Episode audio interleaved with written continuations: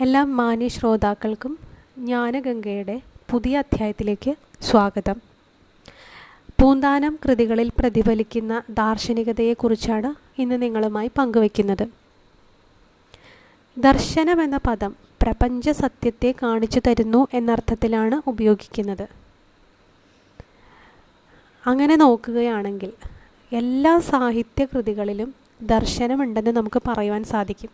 കാരണം കവികളെല്ലാവരും തന്നെ ദ്രഷ്ടാക്കളാണ്. കവികൾ എന്താണോ കാണുന്നത് അതിനെയാണ് അവർ തന്റെ കൃതികളിലൂടെ പ്രതിഫലിപ്പിക്കുന്നത്.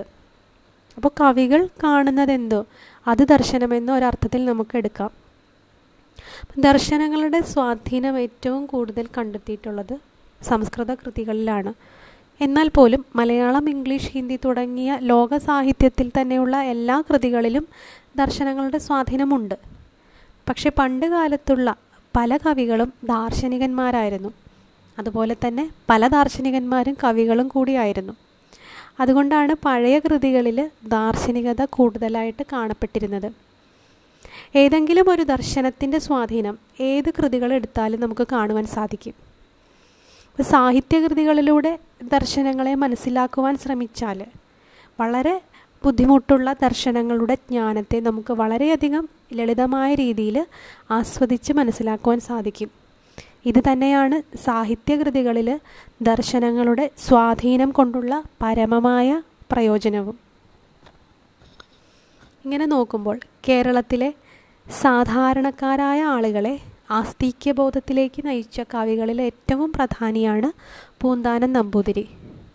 എല്ലാവർക്കും ഗ്രഹിക്കുവാൻ സാധിക്കുന്ന രീതിയിൽ മലയാള ഭാഷയിൽ അദ്ദേഹം ചെറുതും വലുതുമായ അമ്പതോളം കൃതികൾ രചിച്ചിട്ടുണ്ട്. ഈ കൃതികളെല്ലാം തന്നെ എടുത്തു നോക്കിയാൽ അതിലൊക്കെ ദാർശനികത ദൃഷ്ടമാണ്. എന്നാലും അദ്ദേഹത്തിന്റെ ജ്ഞാനപ്പാനയാണ് ദാർശനിക കാവ്യം എന്ന പേരിൽ അറിയപ്പെടുന്നത്. പുത്രമരണ ദുഃഖം നിമിത്തം നിരന്തരമായ ഈശ്വരജ്ഞാനത്തിലൂടെ സംസാര ദുഃഖമാ ദുഃഖത്തിന് നിവൃത്തിഭൂതമാകുന്ന ഭഗവത് പ്രാപ്തിക്കുള്ള മാർഗം. അത് ജ്ഞാനവൈരാഗ്യങ്ങളാൽ ദൃഢീഭൂതമാക്കപ്പെട്ട ഭക്തി തന്നെയാണ് എന്നാണ് അദ്ദേഹം തന്റെ കൃതികളിലൂടെ സമർത്ഥിക്കുന്നത്. അപ്പോൾ വേദാന്ത തത്വങ്ങളെ തന്നെ വളരെ ലളിതമായ രീതിയിൽ അദ്ദേഹം തന്റെ കൃതികളിലൂടെ അവതരിപ്പിച്ചിട്ടുണ്ട്. എല്ലാ വേദാന്ത കൃതികളും ജ്ഞാനശാസ്ത്രങ്ങളാണ്. ജ്ഞാനമാണ് ലക്ഷ്യം. വൈരാഗ്യവും ഭക്തിയുമാണ് ആ ലക്ഷ്യത്തിലെത്താനുള്ള മാർഗങ്ങൾ ആ മാർഗത്തിൽ സഞ്ചരിക്കാനുള്ള ഉപായങ്ങളാണ് ഉപാസനകളും നാമസങ്കീർത്തനങ്ങളും. അപ്പോൾ ജ്ഞാനം എന്ന് പറയുന്നത് വ്യക്തമായിട്ടുള്ള വസ്തുതാബോധത്തെയാണ്. പൂന്താനം നമ്പൂതിരിയുടെ കൃതികളെടുത്താൽ ഭക്തിയും സാധനയും തത്വവും ദർശനവും ഈശ്വര സാക്ഷാത്കാരവും ബ്രഹ്മയോഗവും തുടങ്ങിയ എല്ലാ അനുഭവങ്ങളും അദ്ദേഹത്തിന്റെ കൃതികളിൽ ഉള്ളതായി കാണാം. ഇതിൽ ഏറ്റവും പ്രധാനപ്പെട്ട കൃതിയാണ് ജ്ഞാനപ്പാന. സാധാരണക്കാരുടെ ദാർശനിക കാവ്യമെന്ന് നമുക്ക് ജ്ഞാനപ്പാനയെ വിശേഷിപ്പിക്കുവാൻ സാധിക്കും.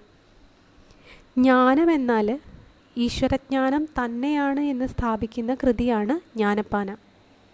അപ്പോൾ ഭക്തിയുടെ പാനയായിട്ടല്ല ജ്ഞാനത്തിന്റെ പാനയായിട്ടാണ് പൂന്താനം ഭക്തിയെ കണ്ടിരിക്കുന്നത്. അപ്പോൾ സാധാരണക്കാരുടെ ആത്മബോധത്തെ ഉണർത്തുവാൻ വേണ്ടിയിട്ടാണ് അദ്ദേഹം ഈ കൃതി രചിച്ചിരിക്കുന്നത്. മുന്നൂറ്റി അമ്പത്താറോളം വരികളാണ് ഈ കൃതിയിലുള്ളത്. ഈ കൃതിയിലൂടെ കാലത്തിന്റെ ലീലയെക്കുറിച്ചും അധികാരഭേദത്തെക്കുറിച്ചും തത്വവിചാരവും കർമ്മവും ജീവന്റെ ഗതിയെക്കുറിച്ചും കലിയുഗത്തിന്റെയും കലികാല മഹിമയെക്കുറിച്ചും ഭാരത മഹിമയെക്കുറിച്ചും സംസാരവർണനയെക്കുറിച്ചും വൈരാഗ്യത്തെക്കുറിച്ചും അങ്ങനെയുള്ള നിരവധി കാര്യങ്ങളും നാമജപവും ഈശ്വരപ്രാപ്തിയെയും കൂടെ ചേർത്ത് വളരെയധികം കാര്യങ്ങൾ ഈ കൃതിയിലൂടെ നമുക്ക് മനസ്സിലാക്കുവാൻ സാധിക്കും.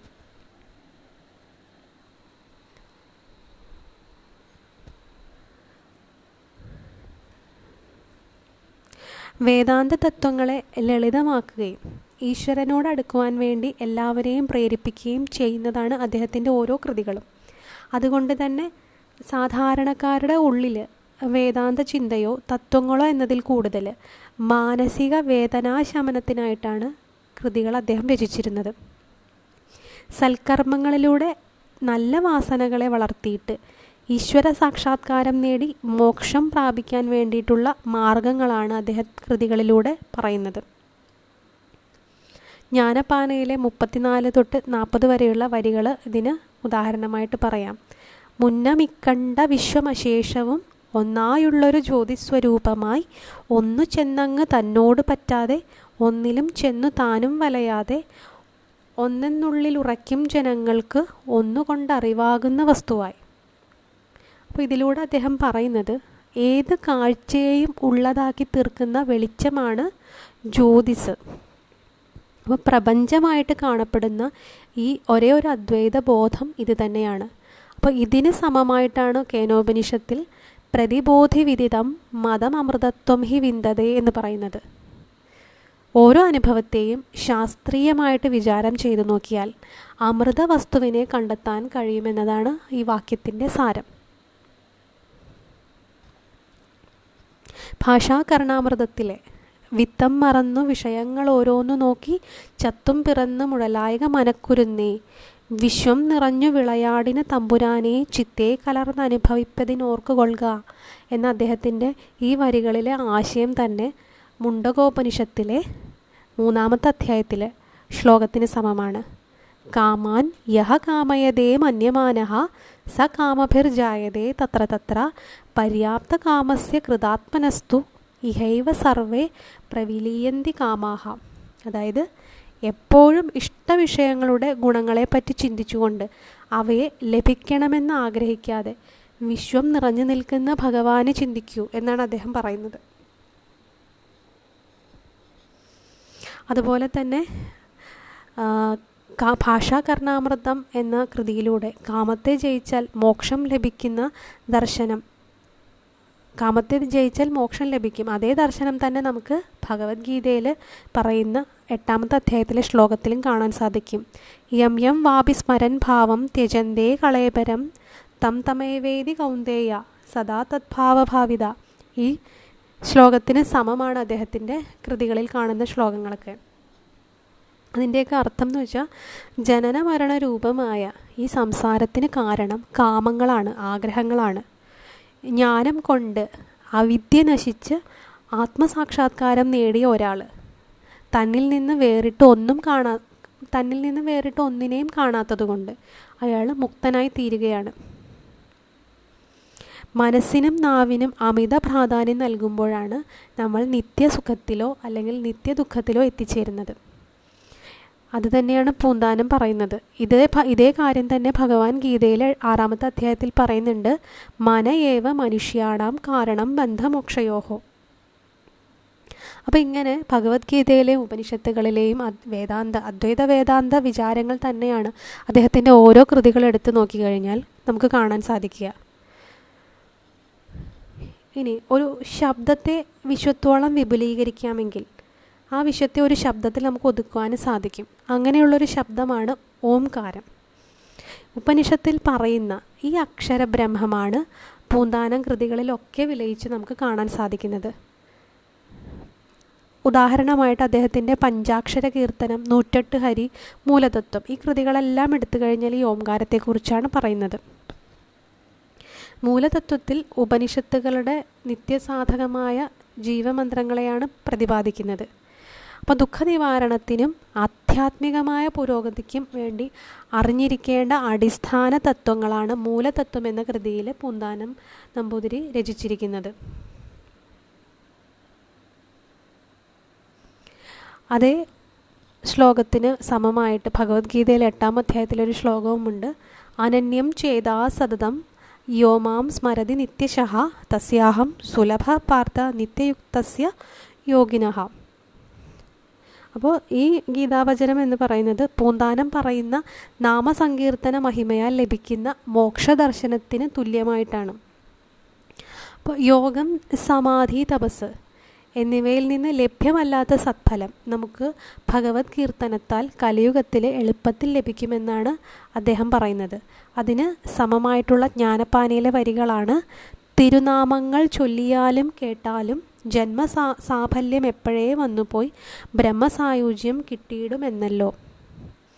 അതേപോലെ തന്നെ ജീവിതത്തിന്റെ അജ്ഞതയെ കുറിക്കുന്ന കാര്യവും അദ്ദേഹം ജ്ഞാനപ്പാനയിൽ പറയുന്നുണ്ട്. ഇന്നലെയോളം എന്തെന്നറിഞ്ഞില്ല ഇനി നാളെയും എന്തെന്നറിവില്ല. അപ്പോൾ ഇതേ വരികൾ തന്നെ ഉപനിഷത്തുകളിൽ പറയുന്ന ഞാൻ ആര് എന്തിനു വന്നു എവിടെ നിന്ന് വന്നു ഇങ്ങനെയുള്ള ഈ ചോദ്യങ്ങൾ തന്നെയാണ് ഈ വരികളിലൂടെയും അദ്ദേഹം ഉന്നയിക്കുന്നത്. അപ്പോൾ ഇങ്ങനെ എല്ലാ കൃതികളും എടുത്തു നോക്കിയാലും ഇതിലെല്ലാം കാണുന്ന തത്വങ്ങളെല്ലാം വേദാന്ത തത്വങ്ങളാണ്. അദ്വൈത വേദാന്ത തത്വങ്ങളെ തന്നെ വളരെ ലളിതമായ രീതിയിൽ സാധാരണക്കാർക്ക് കൂടെ മനസ്സിലാക്കാൻ പറ്റുന്ന രീതിയിലാണ് അദ്ദേഹം രചിച്ചിരിക്കുന്നത്. അദ്ദേഹത്തിന്റെ മുപ്പത് വരികൾ മാത്രമുള്ള മൂലതത്വം എന്ന കൃതിയിൽ ദുഃഖത്തിന് കാരണം എന്താണെന്നൊരു ചോദ്യമുണ്ട്.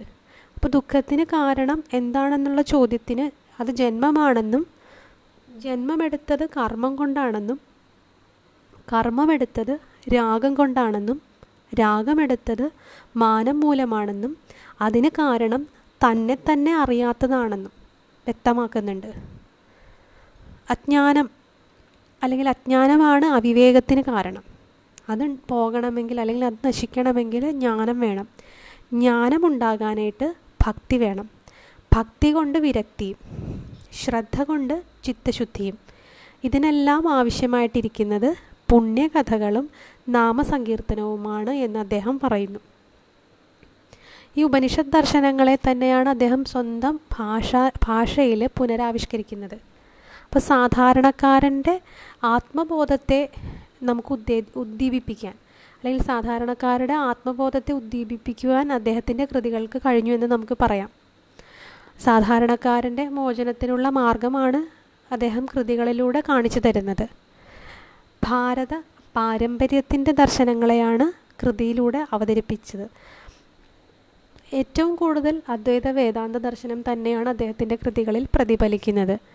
അപ്പോൾ ഉപനിഷത് ദർശനങ്ങളെ സ്വന്തം ഭാഷയിലൂടെ അവതരിപ്പിച്ചുകൊണ്ട് അദ്ദേഹം അദ്വൈത വേദാന്ത തത്വത്തെ സാധാരണക്കാരുടെ ഇടയിൽ പ്രചരിപ്പിച്ചു. അപ്പോൾ സാധാരണക്കാർക്ക് മുക്തിക്കുള്ള ഉപായങ്ങൾ അല്ലെങ്കിൽ ദാർശനികമായി ദാർശനിക കൃതികളുടെ അർത്ഥം തന്റെ കാവ്യങ്ങളിലൂടെ നൽകിക്കൊണ്ട് സാധാരണക്കാർക്ക് കൂടെ മുക്തിക്ക് വേണ്ട ഉപായങ്ങളാണ് അദ്ദേഹം നൽകിയിരുന്നത്. ഇതോടുകൂടി ഇന്നത്തെ അധ്യായം അവസാനിച്ചു. നന്ദി നമസ്കാരം.